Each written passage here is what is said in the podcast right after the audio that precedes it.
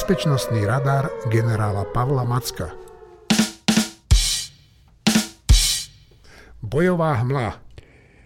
Tak pán generál, zajtra sú voľby, takže už sa o politike, politických stranách nebudeme vôbec rozprávať, ale to sme sa nakoniec v tomto vašom podcaste, a hovorím úmyselne vašom, lebo vy ho pripravujete už, už neviem koľkátý, 35.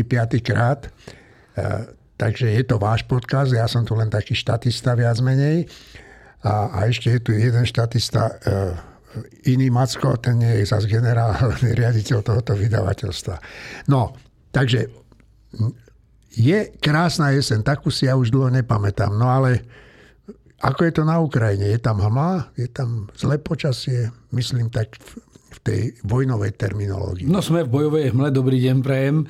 A, a ďakujem za podporu tohto podcastu. Myslím si, že je to taká služba občanom a tým, ktorí majú záujem. No zatiaľ sa nevyjasňuje. Ale stručnejšie, eh, rýchlo to prebehnem. Ukrajinci sa snažia rozšíriť si svoje predmostie po tom taktickom prielome na záporožskom fronte južne od Robotiného.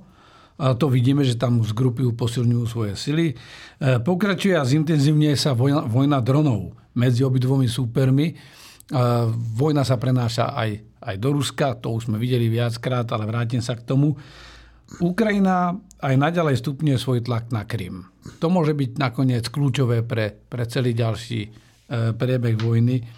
No a objavili sa aj prvé výsledky vyšetrovania, my sme to tu minule spomínali, útoku na moskovské vojenské letisko Čkálovskové, kde som aj ja párkrát bol ako pasažier na tom letisku, veľké vojenské letisko.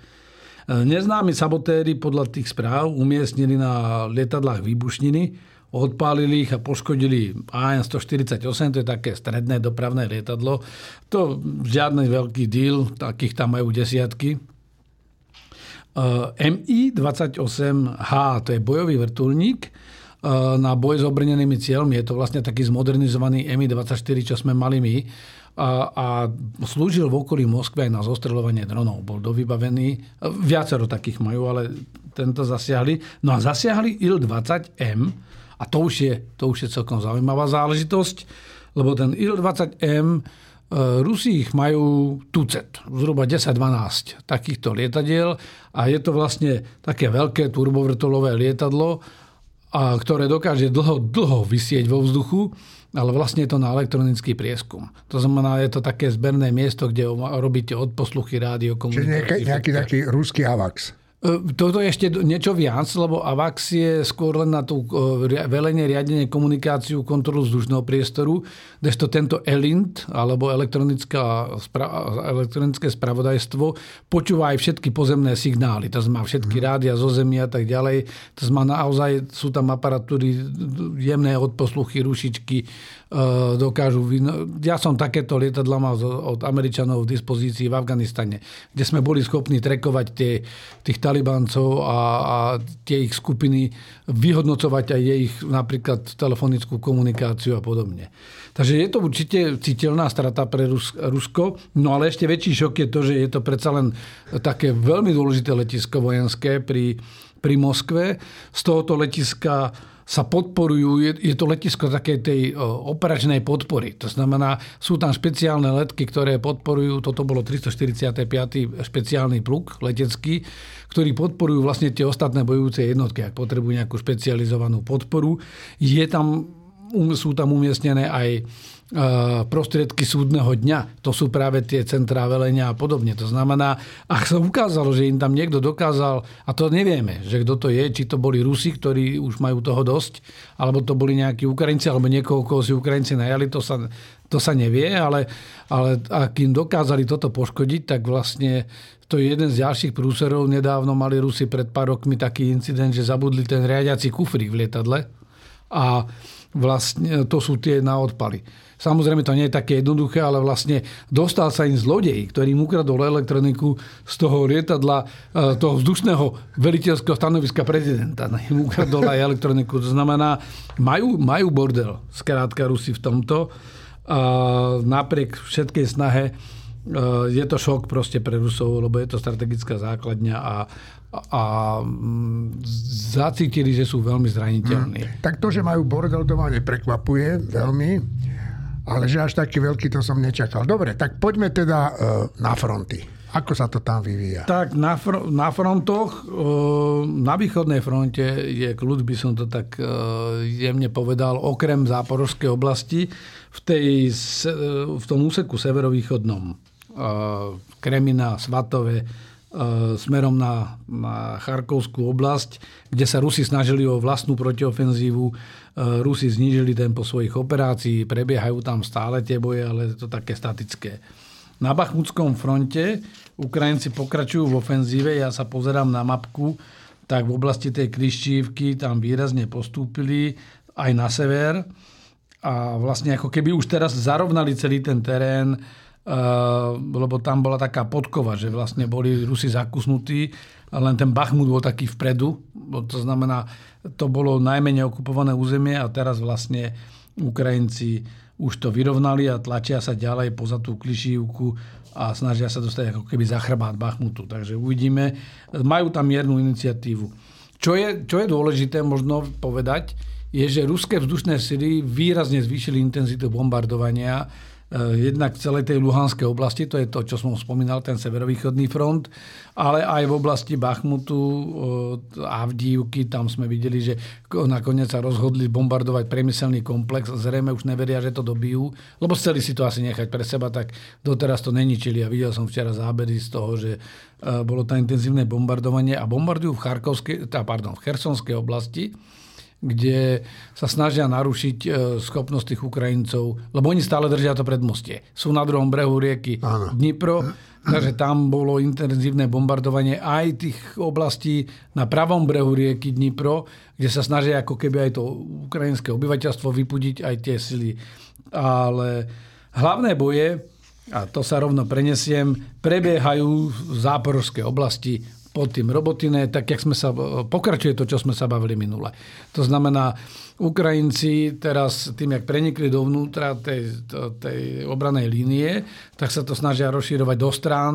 Sú na predmestí, alebo na predmestí, ak sa to u tých obcí dá nazvať, e, verbové kde už sa zachytili na západnej časti Vervovej aj na Novoprokopivke. E, hovorí sa tam o zhruba 5 brigádach, ktoré sú tam ďalšie prisunuté. E, väčšie množstvo mechanizovanej techniky vidíme aj za tými hlavnými obrannými líniami. Samozrejme sú tam aj ďalšie línie. Teraz, je to náznak toho, čo aj, aj kolega Svárovský hovorí, že že by teraz mohli Ukrajinci tam udrieť. Mne na tom ako vojakovi vadí stále tá prílišná pred, vypočítateľnosť, predvydateľnosť. To znamená, všetci vidia, čo sa deje a Ukrajinci vsadili na takú tú, tú, to pretlačanie rukami, keď robíte, že, že súperi sú zhruba rovnakí a Ukrajinci si veria, že asi to, že keď to pretlačia, že dojde potom k rýchlemu kolapsu, lebo objavujú sa signály, že, že tá morálka v tých ruských vojskách nie je vysoká, no ale na druhej strane je tam veľa tých výsadkových vojsk, ktorí predsa len sú inak vycvičení a tí to zatiaľ držia. Takže uvidíme, ako sa to bude vyvíjať, ale ja som mierny taký skeptikus, že či sa podarí dostať sa k Azovskému moru, už je asi málo pravdepodobné. Ale jasne, že nevieme, nikto nemáme kryštálovú gulu, že pokiaľ by tie ruské sily skolabovali, prepadli by, ako sa hovorí, tak sa môže, to je ako v športe, že keď vám prepadne stredné polety záložiaci, tak vlastne tá záloha, tak, alebo stredopoliari, no tak sa vlastne natlačí rýchlo Jasne. pred bránku. Takže uvidíme, ale je, je to momentálne miesto, kde Ukrajinci stupňujú ten tlak a uvidíme v najbližších dňoch, že či sa im to podarí prelomiť. No, ja odídem z toho frontu trošku. Včera prišiel do Kieva pán Stoltenberg, je to dôležitá návšteva, že šéf NATO je tam? Je to veľmi dôležitá návšteva. Ja sa k nej vrátim v rámci toho zákulisia. A tak dobre, tak to nechajme uh, na potom. Tak uh, poďme, poďme e, teda k tomu, čo sa deje na tej fronte. Minule ste spomínali, že, že je to vojna dronov. Tak čo ste tým mali na mysli? Tak naozaj použitie dronov je mimoriadne dôležité a to neboli len tie Bayraktary, ktoré sme videli na začiatku. Reálne sú na tomto boisku 10 tisíce dronov všetkého možného druhu. Počnúť s vojenskými a končiac, končiac e, komerčnými prispôsobenými na vojenské účely. Rusi intenzívne využívajú tie svoje vlastné Lancet e, kamikadze drony, ktoré sú veľmi ťažko zarušiteľné. Fakt sú dobré, akože tým Rusom sa s nimi darí ničiť ukrajinskú techniku. E, používajú aj tie iránske šahid, tie majú väčšiu nálož, tak ich používajú na útoky na infraštruktúru. To sú práve tie útoky na prístavy, na tie elektrorozvodne a, a, na, a na hotely a podobné civilné objekty, lebo to je také typické pre Rusov. E, používajú aj Orlan 10 ruskej výroby, to je taký e, prieskumný prostriedok, e, ktorý dokáže dlhodobo vysieť, tak jak Predátor, treba, že buď je v prieskumnom móde, alebo je v bojovom móde. Ukrajinci majú vlastné drony tiež, majú ten Bobor, Beaver, ten má až do 1000 km dole, a to sú tie, ktoré pravidelne posielajú, posielajú na ruské územie majú stále tie Bayraktary, ale teraz o nich tak není počuť. Boli tam Switchblade, Phoenix Ghost, mm. ale najviac je používaný napríklad D, DJI Mavic 3. To, má, to je krátkeho dosahu, ale v tej taktickej situácii to používajú. Čo chcem povedať je, že Rusi toto tiež pochopili, začali intenzívne navyšovať počty dronov a vybudovali si ako keby prevahu 5 jednej No ale na druhej strane Ukrajinci aj teraz prebehli aj našimi médiami. Prebehlo to najprv, to tak vždy chodí s dvojďovým oneskorením, najprv to prebehlo tými svetovými médiami o budovaní nejakého práporu dronového, to ako, akoby letky špeciálnej mm. dronovej. Ale reálne je to tak, že tých dronov sú 10 tisíce, sú nasadené všade a, a budú kľúčovým, kľúčovým faktorom. No ja som videl také video, kde nejaký ukrajinský dron normálne akože to video trvalo, neviem, dve minúty alebo dve a pol minúty, kľúčkoval medzi stromami v lese a tam boli ruské zákopy a hľadal si vchod do ruského bunkra, až tam vošiel a tam vybuchol. Tak to je neskutočné. No, no to, sú, to, to sú také špeciálne drony, lebo tam vlastne ten operátor vidí, Uh, ako, keby, ako keby sedel ako vtáčim okom. On proste vidí presne, že, že kam smeruje. v škole, keď ste na trenážeri. Áno, sú aj také preteky v dronoch a, a, a, a to sú ako civilné. Dobre, no e, však v súvislosti s tými dronmi, tak nám aj písal nejaký poslucháči, poslucháč Richard, píše, že e, sa ukázalo, že na tej Ukrajine drony zohrávajú významnú úlohu a že či nie je na čase, aby aj Slovensko zohľadnilo tieto technológie a trénovalo špecializované jednotky. No tak čo si vy o tom myslíte? Tak on Zrejme mal aj na mysli to, že, že vlastne tie drony sú naozaj lacné a to, to čo ste naznačili, že, že vlastne vy máte tzv. FPV drony, to sú First Person View, to je ako keby pohľad z kokpitu, ako keby ste sedeli, aký to malinký dron, ako keby ste sedeli v tom kokpite, že pokiaľ máte dobrý prenos signálu a máte tam dobrú kameru, tak vy vlastne ovlád, ten, ten operátor neovláda podľa súradníc, ten dron, ale on vizuálne sa naviguje a proste ide, ako keby letel v tom prostriedku a vlastne zasahuje ten cieľ. Preto vie vniknúť až do toho bunkru naozaj a odpáliť sa tam e, priamo v tom bunkri. E, takže e, Slovensko samozrejme zaoberá sa dronami. U 5. pluku sme mali už dávno drony, ale bolo toho málo. Teraz, ale to by asi bola lepšia otázka na ministerstvo obrany a na náčelníka generálneho štábu, nerad by som z nich, od, za nich vyzrádzal viac, než, než to, čo bolo vo verejných zdrojoch. A vo verejných zdrojoch bolo, že áno, ideme budovať letku dronov. To znamená niečo ako centralizovanú podporu, že tak, jak máte stíhaciu letku alebo dopravnú letku a potom sa prideluje to úsilie toho prostriedku jednotlivým jednotkám. Ak nejaký prápor alebo brigáda potrebuje takúto podporu, tak sa jej pošle, tak chcú vybudovať vlastne e, ako keby vzdušné krídlo na báze dronov. Vieme, že objednali sme si Bayraktary a ešte nejaké ďalšie, ale tu je otázka. Mimochodom, prezident Zeman napriek všetkej kritike na neho, bol taký vizionár, lebo on svojho času povedal, že nesúhlasí s tou bezpečnostnou stratégiou, ktorú majú a s modelom alebo s tým plánom rozvoja armády, lebo že tam treba, že treba nejaké tanky, niečo, že treba tam hlavne drony a, a treba nejaké lietadla. Má z časti pravdu. Pretože to teraz sa ukazuje v tomto konflikte. My sme to analyzovali už e, v tej správe, ktorú sme tu na začiatku týchto podcastov rozoberali ešte z minulého roku.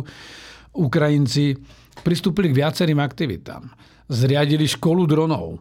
Uh, oni idú teraz vytvárať ten prápor, alebo ten, tú špeciálnu jednotku, ale tá bude mať uh, vysokovýkonné drony a bude schopná poskytovať podporu uh, na tých kľúčových miestach, tak jak kedysi by prileteli tie veľké letecké útvary a zbombardovali by to, tú, tú frontovú líniu. Ale Ukrajinci už minulý rok zriadili niečo, čo sa volá, že škola dronov, lebo tie drony, my ich máme strašne veľa E, sú drony na taktický a operačný prieskum. To sú od tých špeciálnych vojenských až po dneska bežné komerčné, na ktoré podvesíte kameru a dokážete si si e, preberať odal signál. My to, čo vidíme na bogisku je, že takéto drony, a to sú aj tie kvadrokoptéry, Aha. oktokoptéry, proste s tými, s tým, tak jak, ako mikrovrtulníky, že to nie sú klasické drony akoby let, e, s pevným krídlom, ale Aha. s tými vrtulkami. No tak tieto tieto drony vlastne, dnes už tie útoky prebiehajú tak, že tieto drony vysia vo vzduchu, sú veľmi malé, väčšinou na elektriku alebo Čiže na... ich nie je ani možné zaznamenať. Ani ich nie je možné zaznamenať, ani počuť. To si nevšimnete proste Hej. v tom teréne. A sledujú ten terén, potom priletajú iné drony, ktoré majú priamo útočiť na tie ciele a tieto drony ešte aj vyhodnocujú účinok v tom cieli a podľa toho vlastne ten, tá centrála dostáva, alebo ten vojak, nejaký veliteľ roty dostáva vlastne informácie, na základe ktorých sa rozhoduje o zasadení ďalšieho prostriedku No a na, na základe toho e, potom priletia buď ďalšie drony, alebo sa použije presná delostredská palba, tá sa upresňuje. Takže je to, je to veľmi sofistikované. No ale no, okrem toho, keď to už dopoviem, sú Dobre. komunikačné drony. Kedy si bolo veľmi zložité postaviť retanstačnú stanicu. Dneska zavesíte do vzduchu dron a vlastne e, predlžujete si ako keby radiokomunikácie cez tieto komunikačné drony. Mimochodom, v súvislosti s Moskvou, s potopením toho križníka Moskva, práve tieto Bajraktary tam boli v dvoch rolách. Jedni boli ako námorné veliace stredisko, že vyseli vo vzduchu a komunikovali a zbierali a rozosielali tie informácie a niektoré boli ako úderná platforma. A reálne vlastne pomýlili tu tie ruské sily, lebo oni si mysleli, že odtiaľ príde útok a prišiel prišiel úplne inak. Prišiel s tým Neptúnom. Dobre, ale tak s tými dronami je aj kopu takých e, problémov a nezodpovedaných otázok. Čo to je? Tak je, je tu veľa, lebo vlastne, ja, keď som tu už nakusol, ešte dopoviem, že teda sú to aj prepravné drony, bojové drony. Aha. No ale vlastne vidíme, že pomocou dronov zničíte tie veľké systémy protivzdušnej obrany. To znamená, musíme... Prvá vec je, Tie drony sú väčšinou na komerčnej technológii a treba ich zabezpečiť proti rušeniu. Uh-huh. Pretože oni vychádzajú z toho, že máte nejaký dobrý signálové pokrytie alebo máte tam nejaký internetový signál, treba z toho Starlinku a podobne, ale e, potrebujete mať vlastne autonómnu komunikáciu. Takže jedno z možných riešení je, že vlastne brať hociaké, lebo, lebo keď, ste sa, alebo keď sa pýtal ten poslucháč na tú otázku, že vybudovať u nás nejakú jednotku dronov, to je jedna časť veci. Druhá je, že celé ozbrojené sily prispôsobiť tomu prostrediu, v ktorom drony sú úplne bežná vec a majú, kde tí Ukrajinci čata sa nepohne bez dronu. Bez toho malinkého dronu sa nepohne proste do terénu. Všade majú nad sebou ten dron. Takže uh, my vlastne čo môžeme urobiť? E, že v prípade akéhokoľvek konfliktu, tak sa využije všetko, čo je k dispozícii a tým pádom darmo bude vybudovaná letka. Vlastne musíte absorbovať všetko, čo sa dá. Aj keby ste mali ísť do tých obchodov a s týmito v úvozovkách hračkovými dronmi to vykúpiť. No ale vlastne potrebujete vytvoriť taký ten ekosystém. Mentalitu vojska, aby ich vedeli používať. To je tá ukrajinská škola dronov. No ale aby ste vedeli s nimi komunikovať a bolo to bezpečné, lebo sa to ľahko zaruší. Veď tie rôzne pušky sa na to vymýšľajú. Tak musíte mať nejaký komunikačný kit. To znamená vlastne nejaký balíček komunikácie, ktorý sa do toho štandardného dronu domontuje, ktorý je s nejakým kryptozariadením a už to predraží, to je samotné to zariadenie možno niekoľkonásobne drahšie, ale dokážete e, tie drony používať. No a ďalšia vec je, budeme teda musieť naozaj zmeniť tie armádne štruktúry, aby nielen sa vytvorila tá letka, lebo hovorím, tu je tá kontroverzia, vy to centralizujete tú podporu, ale reálne, my to vidíme, že tí vojaci vlastne musia byť schopní používať tie drony na všetkých úrovniach. A v tom boli na začiatku Ukrajinci lepší. Teraz Rusi si nabudovali 5-násobnú prevahu početnú v tých dronoch, ale to ešte nemusí znamenať, že, že budú účinnejší. No a posledná úplne novenka je, že musíme zmeniť teda systém protivzdušnej ochrany. Tá cibula musí mať v úvozovkách viacero vrstiev, lebo vlastne aj tie S-400 sú zraniteľné proti týmto malým dronom, takže bude sa musieť zmeniť trošku ten systém obrany. No a úplne najväčšia taká akože chuťovka je, že vlastne my sa dnes bavíme o dronoch a už vidíme, že teraz prichádza k nejaké, ale to robí operátor. Koordinácii dronov, že má tam vlastne tie pozorovacie drony a má tam potom tie úderné drony, ktoré či už kamikaze alebo viac násobne, ktoré odpalujú Hellfire alebo niečo e, podobné, tak e, bavíme sa o krdloch dronov. Pretože tie krdle drony budú riadené už umelou inteligenciou a dokážu sa automaticky naviesť, dokážu v úvodokách pochopiť tú úlohu a vlastne cieľom takého krdla dronov je za všetkých možných klamných taktík sa dostať vlastne k tomu cieľu. To znamená už spolu koordinovať budú sa a pôsobiť tak, aby nalákali, naťahali na seba všetky tie prostriedky a zároveň tie úderné časti sa dostali tam, kam sa majú.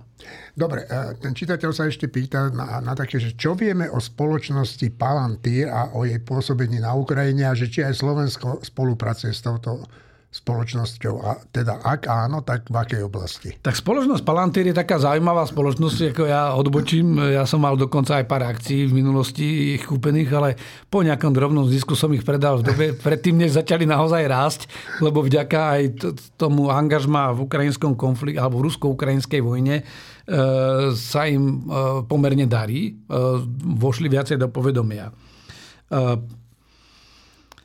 Palantir je technologia, americká technologická spoločnosť, je to súkromná spoločnosť. Ona sa zaoberá rozpoznávaním obrazu a takými tý vojensko-bezpečnostnými aplikáciami, rýchle rozpoznávanie obrazu, výhodno spracovanie dát, podpora umelej inteligencie.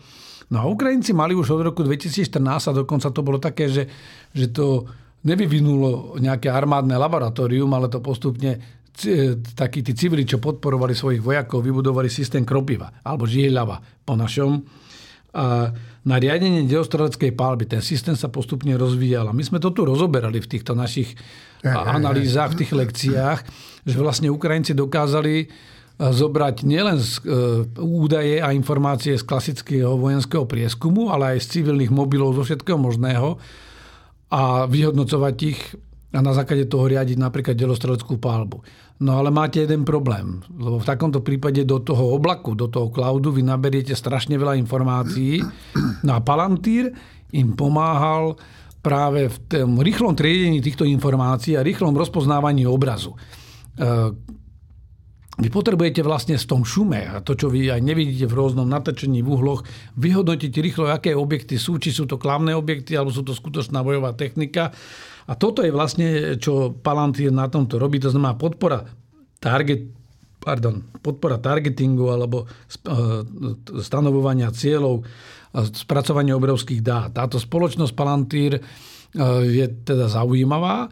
Neviem, že či presne na Slovensku už s niekým robí, zatiaľ z tých nedostupných informácií nemá, snaží sa tu vybudovať nejaké kontakty, ale Palantír bol napríklad jeden z podporovateľov aj Globseku, to znamená, už sa tu prezentovali Aha, na Slovensku. No a teda taká e, súkromná otázka, je vám ľúto, že ste predali akcie? No je mi to ľúto, ale ako však to je o tom to pri investovaní, no tak ako kúpite, predáte, no. keď na tom zarobíte, ste spokojní, ale, ale niekedy si poviete, že mohol som počkať.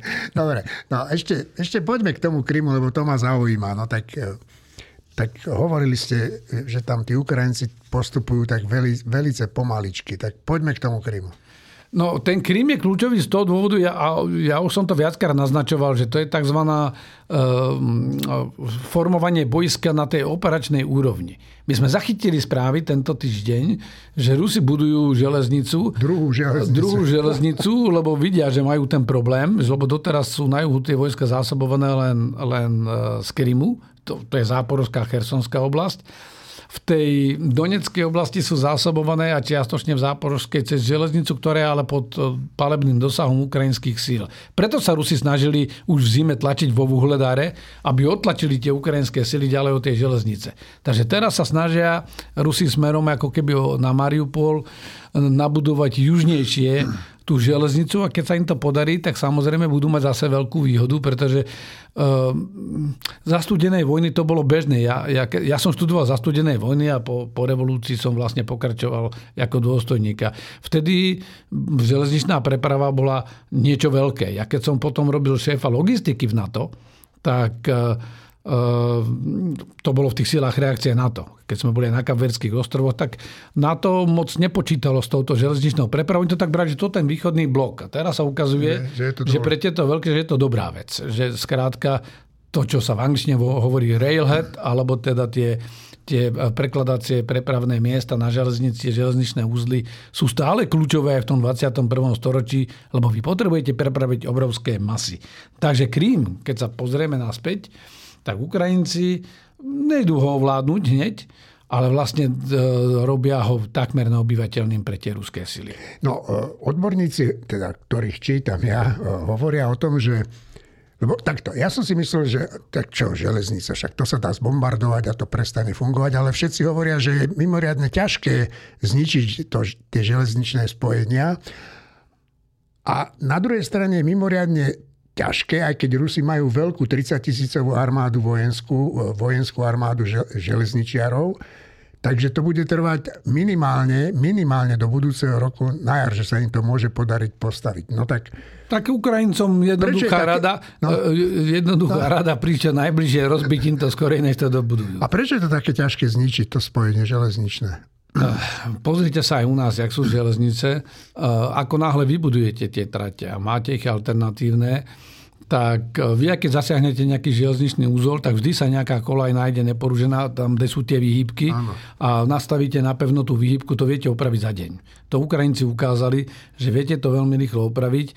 To znamená, aj keď je prerušený nejaký úsek, tak to, to spravíte také drobné taktické prerušenie, ale viete, viete to rýchlo opraviť a viete to presmerovať. A to znamená, je veľmi vitálna. Vlastne Rusi vzdali úplne celú ten, tú snahu zastaviť dodávky arm, armádnej techniky na Ukrajinu, lebo zistili, že to je nemožné.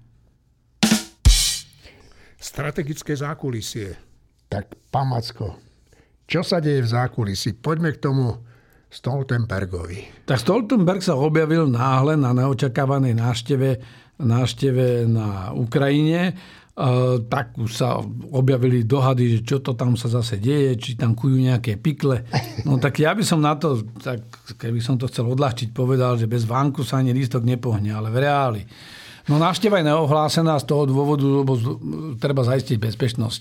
Takáto návšteva sa nejde s bubnom na zajac. Je stále Ukrajina je vojnová zóna, napriek tomu, že Ukrajinci to rekonstruujú v Kieve. Je vzdánlivo kľud, ale každý deň, aj včera sme mali 44 Áno. útokov, takže každý deň tam niekto zahynie. Takže je určite jasné, že ruskému vedeniu sa dostala informácia, že Stoltenberg tam ide. To bolo ako aj keď išiel americký prezident Biden, lebo ani Rusi si asi neželajú, myslím tým, to, tá centrálna vláda si nežela zabiť generálneho tajomníka NATO alebo amerického prezidenta, lebo to, to by bolo asi eskalačné veľmi.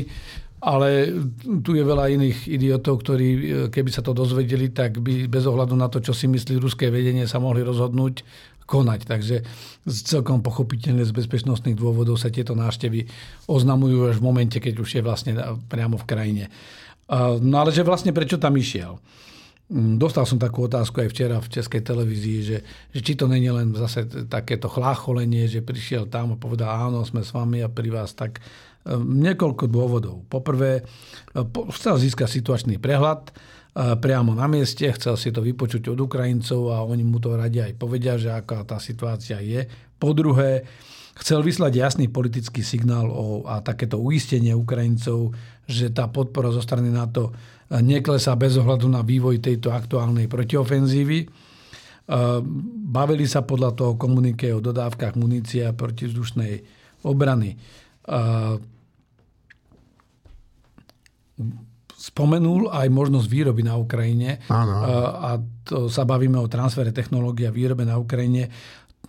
Prečo je to dôležité? Lebo, lebo dnes prebieha na Ukrajine aj veľká konferencia so západnými zbrojovkami, výrobcami vojenských technológií a vlastne Stoltenberg týmto vyslal aj tým zbrojovkám odkaz, lebo my sme videli aj v rámci Európskej únie stále takú diskuziu, že no vyrábali by sme viacej munície, ale budú objednávky a stále tie firmy špekulujú, lebo to znamená pre nich investície, oni chcú byť stále v pekných čiernych číslach a ako boja sa, že keď teraz kúpia novú linku, lebo to nie je také lacné a ľahké, že nebudú objednávky. No takže uh, Stoltenberg vyslal aj týmto zbrojovkám vlastne jasný signál, že NATO bude dlhodobo podporovať Ukrajinu.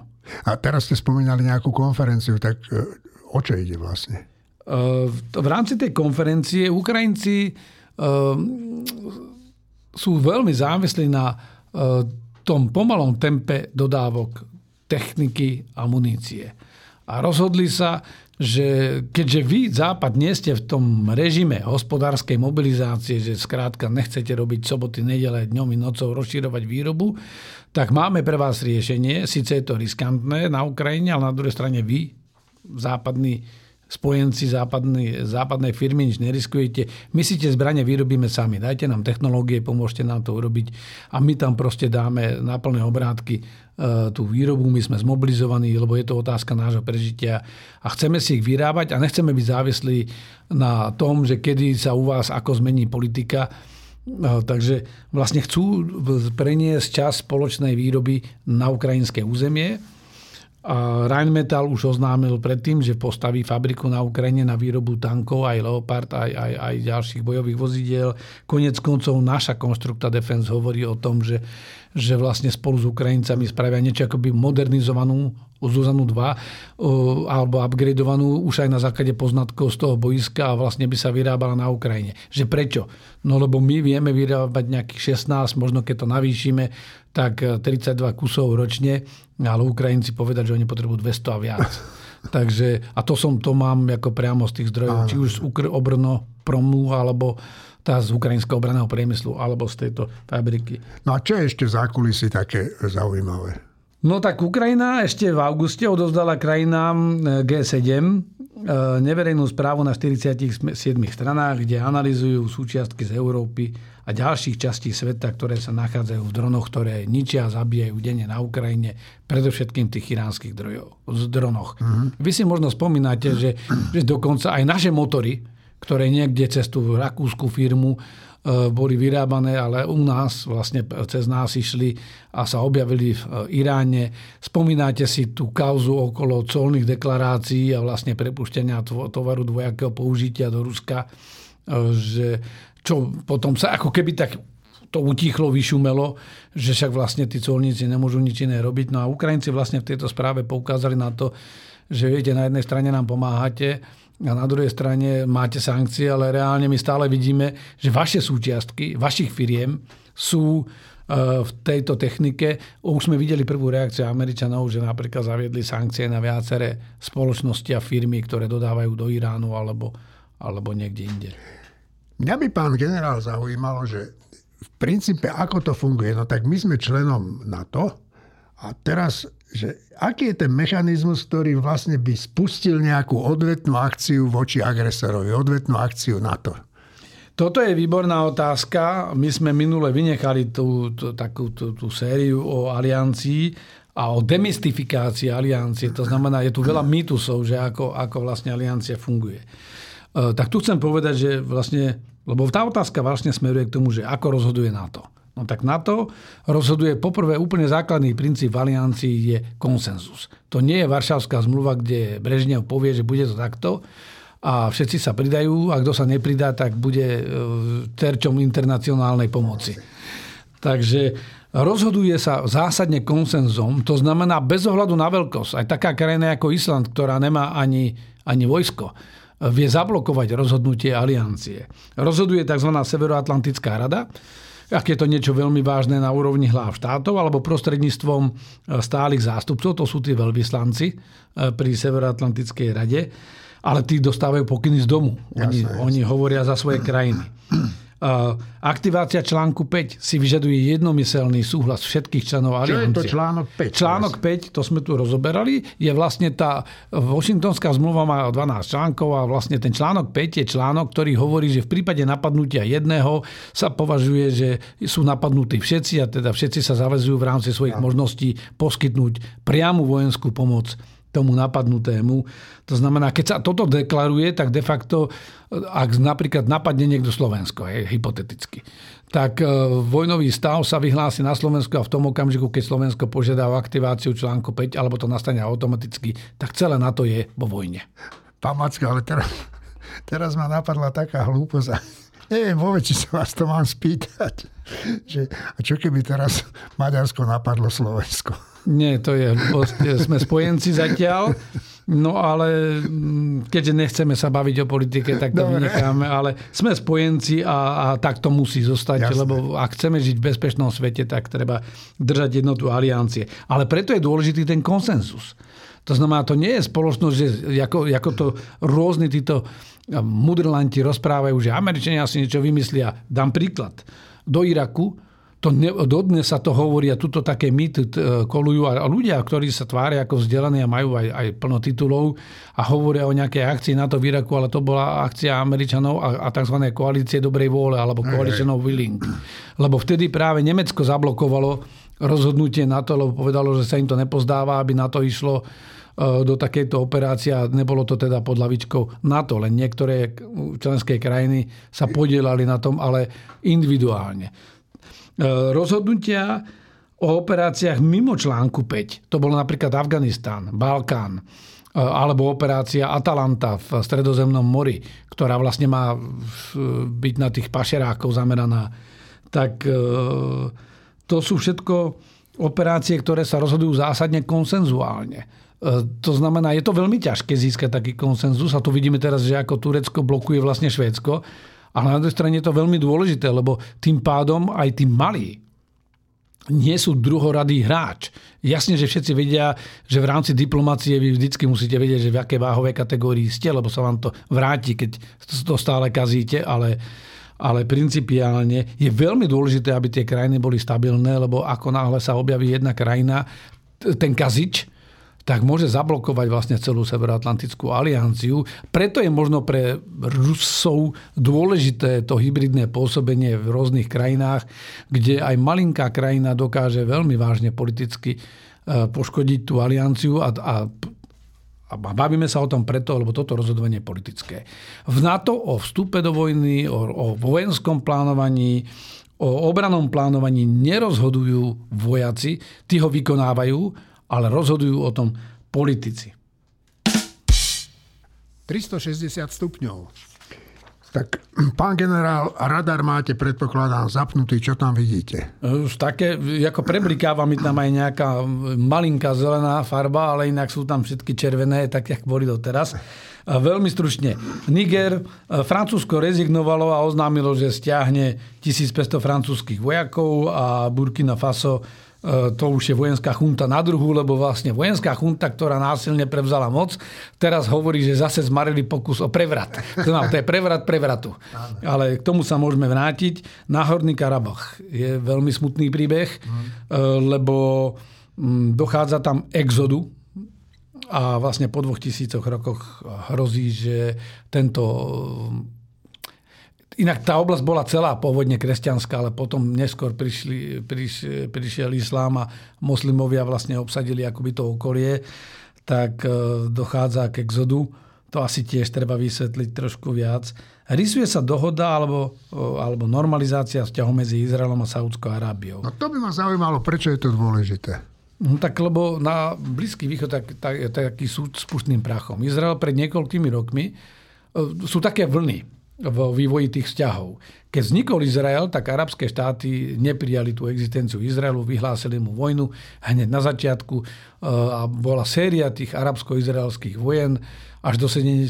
rokov, kedy vždy sa pokúsili tie arabské štáty zlikvidovať e, izraelský štát, lebo došlo vlastne k rozdeleniu Palestíny. Ten zvyšok Palestíny si ako keby potrhali tí ostatní. Jednoducho Izrael e, dostal to miesto, vlastne tú svoju pôvodnú domovinu po druhej svetovej vojne. No a vlastne s týmto sa tie arabské krajiny ne, nevyrovnali. Prvé také e, oteplenie bolo po viacerých porážkach týchto arabských síl, došlo k 70. rokoch k tzv. Camp Davidským dohodám, kedy vlastne došlo k urovnaniu vzťahov medzi Izraelom a Egyptom. To znamená, že sú priatelia, ale sú veľmi tolerovaní, majú usporiadané vzťahy. To isté má Izrael s Jordánskom. Problém bol vždy so Sýriou, problém bol s Libanonom v tom, že Libanon bol ako keby zlyhávajúci štát, z ktorého útočia Hizbalách predovšetkým a ďalšie milície, no, samozrejme s veľkou podporou Iráncov. Ale inak boli Izraelci, mali takú veľkú podporu Spojených štátov, mali podporu Západu, ale boli v izolácii v tom priestore. Boli v takom nepriateľskom, nehostinnom priestore. Pred pár rokmi E, došlo k ďalšiemu uvoľneniu napätia, kedy sa vlastne e, Izraelcom podarilo vybudovať si také z dohody samostatné so Spojenými Arabskými Emirátmi, s Marokom, so, štyrmi krajinami, kedy normalizovali, a s Katarom, kedy normalizovali vzťahy. No len potom prišla epizóda, kedy vlastne začalo to útokmi na Al-Aqsa, to je v Jeruzaleme, v tej okupovanej časti Jeruzalemu Mešita. A sú aj tie brigády Al-Aqsa, to sú tie teroristicko-samovražedné brigády, ktoré sa po tejto mešite e, pomenovali. A vlastne bola taká krátka epizóda, zhruba pred dvomi rokmi, ak si dobre pamätám, že vlastne to narušilo ten mierový proces, e, lebo Izraelci potom na to reagovali veľmi prudko operáciou aj v pásme Gazy, aj, aj v samotnom Jeruzaleme. No a teraz e, napriek tomu, že ak je taký ten pohyb dynamický vo vnútri Izraela, tak vyzerá to, že sa budú normalizovať vzťahy so Saudskou Arábiou. Saudská Arábia je kľúčový hráč a potenciálne jadrový hráč e, v tej oblasti Perského zálivu. Počkajte, jadrový ako... Oni majú ambícia e, získať aj jadrové zbranie. A a videli sme, že došlo k čiastočnej normalizácii vzťahu medzi Saudskou Arábiou a Iránom.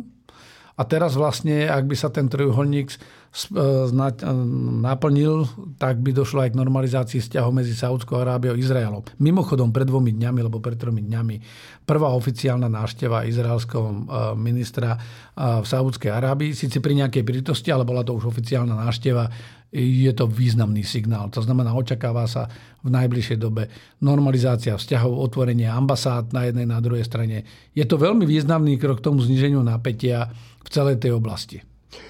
Dobre, no myslím, že by sme tú Afriku na dnes mohli vynešať, ale ak chcete, môžete... Veľmi stručne no. len poviem, že ten problém je, že Francúzsko v celom tom Sahelu bolo významným hráčom, veď to sú bývalé francúzske kolónie. A Francúzi sa nedávno stiahli z Mali a teraz tvrdili, že teda tam budú, zostanú v Nigeru, ale vlastne stiahujú sa aj z Nigeru. No a tým pádom vlastne sa nám vytvára súvislý pás od západného pobrežia až po východné pobrežie pod Saharou, taký čierny pás, kde sú nejaké vojenské režimy. Kde je nejaká konfliktná zóna, tie vojenské režimy sú veľmi skorumpované. Rusi tam podkurujú takisto. A vlastne mm, že z dlhodobého hľadiska, čo to pre nás znamená, E, Francúzi rezignovali, lebo vidia narastajúci protifrancúzsky sentiment, sami majú doma svojich Problém. vnútorných problémov, takže ako keby rezignovali na celú túto oblasť, no lenže mm, tá teória také tej širšej bezpečnosti hovorí, že Európska únia si potrebuje upratať svoje okolie a potrebuje intervenovať tam, kde vznikajú tie problémy a konflikty, nemusí intervenovať vojensky, môže to byť aj formou pomoci, lebo v opačnom prípade, ak sa táto nákaza, ten čierny pás, v tom Sahelu e, bude rozširovať, tak to hrozí veľkou destabilizáciou a veľkou migračnou vlnou. No však e, e, svetkami toho sme už v týchto dňoch. Pomaly sa to rozbieha, uvidíme, či sa to podarí nejako zastaviť tá migrácia. No. Možno ešte k tomu náhornému Karabachu, ja som to nakúsol, Aha. že prečo, lebo tam to je, to je stáročia, tam prebiehal nejaký ten konflikt, ale silný konflikt je vlastne od konca prvej svetovej vojny. A my sme videli v týchto novodobých dejinách vlastne už tri tieto vojny. Prvá vojna, ktorú vyhralo Arménsko. To sme spomínali minule. Dôsledkom toho boli aj etnické čistky a vysídlenie viac ako jedného milióna Azerbajdžancov. E, druhú vojnu vyhral Azerbajdžan, ale došlo k urovnaniu nejakému. A Azerbajdžan teraz e, vykonalo vojenskú operáciu ani nie s cieľom eliminácie tej, tej arménskej menšiny, ale s cieľom eliminácie vojenského odporu. Lebo tvrdí stále, že to je jeho územie, že, že síce môžu mať títo Armenci žijúci v Arcachu, alebo teda v Náhornom Karabachu, neuznatom, neuznatej republike Arcach, že tam môžu žiť, fungovať, že čak oni toto nechcú zlikvidovať, ale že tam proste nestrpia nejaký vojenský odboj a podobne. Takže porazili ich vojensky, došlo k prímeriu, No ale bohužiaľ, tak jak sa aj mnohí obávali, tá reakcia toho obyvateľstva je, že boja sa, že čo bude ďalej, Jasné. že dojde k islamizácii, no ale vlastne ju urýchlia. Lebo tým, že odchádzajú, 70 tisíc ľudí opustilo a vlastne hrozí úplné vyľudnenie toho Karabachu, pričom Karabach je naozaj kolíska kolíska kresťanskej civilizácie, jedna z kolísok kresťanskej civilizácie. Takže uvidíme, aký bude ten vývoj, ale tu sa ukazuje, že každá tá nespravodlivosť prinesie potom v, tom, v tej ďalšej iterácii novú nespravodlivosť. Vtedy boli Arméni silní, mali podporu Rusov, teraz je Azerbajdžan silný, ale Azerbajdžanci by mali robiť všetko preto, aby tí Arménci neodchádzali. Pretože čo sa stane, ako náhle to vyľudnia, tak ten pocit krivdy sa v tom arménskom národe bude, znásobí. sa znásobí a je len otázka času, že kedy zase niečo e, prepukne. E, takže je to veľmi zložité a je to bohužiaľ také smutné, že my vlastne dneska vidíme, tí ľudia proste sú zneistení a v panike utekajú e, a to sme videli naposledy ako v našich končinách na začiatku druhej svetovej vojny. Teraz máme Mnichovskú dohodu, zajtra výročie a to bolo vlastne hneď po implementácii Mnichovskej dohody, keď 10 tisíce alebo 100 tisíce Čechov opúšťali Sudety a vlastne mali len 50 kg povolené si zo no, sebou zobrať. Takže, takže e, ako je mi to strašne ľúto, lebo vlastne my vidíme tieto scény, ako keby sa svet nepoučil, vidíme vlastne etnické čistky, e, ktoré možno, že nie sú ako keby násilne, ale efektívne sú, že vlastne sa homogenizuje etnicky celý ten priestor. Dobre, pán generál, tak o pár hodín teda ideme voliť, ale ešte predtým, než hodíte svoj listok do volebnej urny a ja hodím ten svoj a tu iný e, Macko Rado urobí to isté, tak by som sa vás pýtal, hádajte na čo? Na citát. Tak. Výborne. Ja som inak rozmýšľal nad tým, že treba, treba povedať, že 1.10. vyjde slnko. Nevieme to ovplyvniť. Eh, nevieme ani ovplyvniť, či bude pod mrakom, alebo bude, bude, eh, bude jasne svietiť. Jediné, čo vieme ovplyvniť, je, že neklesať na duchu, akú budeme mať náladu. Aha. Ale to bude zaujímavý klasik pre vás asi. No. Ja som si našiel taký citát od veľmi silného muža, Terminátora, Arnolda Schwarzeneggera, rakúsko-amerického herca, podnikateľa, politika, ktorý bol aj guvernérom Kalifornie ktorý hovorí Sila nepochádza z víťazstiev. Vaše boje vás posilňujú. Keď prekonávate ťažké prekážky a nevzdáte to, to je ozajstná sila.